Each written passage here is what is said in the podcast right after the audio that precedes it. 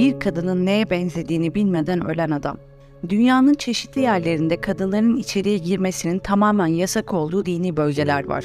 Bu bölgeler arasındaki Atos Dağı'nın hikayesi ise pek çok yönüyle benzerlerinden ayrılıyor. Bir erkek düşünün ki gözlerini açtığı ilk andan kapattığı son ana kadar tam 82 yıl boyunca tek bir kadın görmemiş, kadın sesi duymamış ve kadın tenine dokunmamış olsun. Hem de üstelik tüm bunları kendi iradesiyle tercih etmişti. 1856 yılında günümüzdeki haliyle Yunanistan'da dünyaya gelen Mihailo Tolotos, doğumundan yaklaşık 4 saat sonra meydana gelen komplikasyonlar sonucunda annesini kaybetti. Doğum esnasında annesinin yalnız ve kimsesiz olması sebebiyle Tolotos'un akıbeti düşünülmeye başlandı ve çare olarak da manastıra evlat olarak verilmesi uygun görüldü.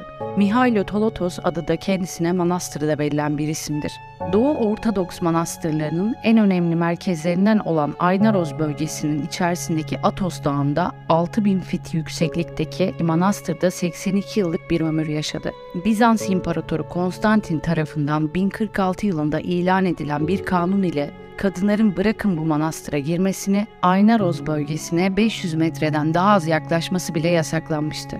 Dini bir kural olan bu yasak günümüzde de aynı şekilde devam etmektedir. Tolotos da 82 yıllık ömrünü inancı uğruna bakirliğe adadı ve son nefesine kadar da bu amaca sadık yaşadı.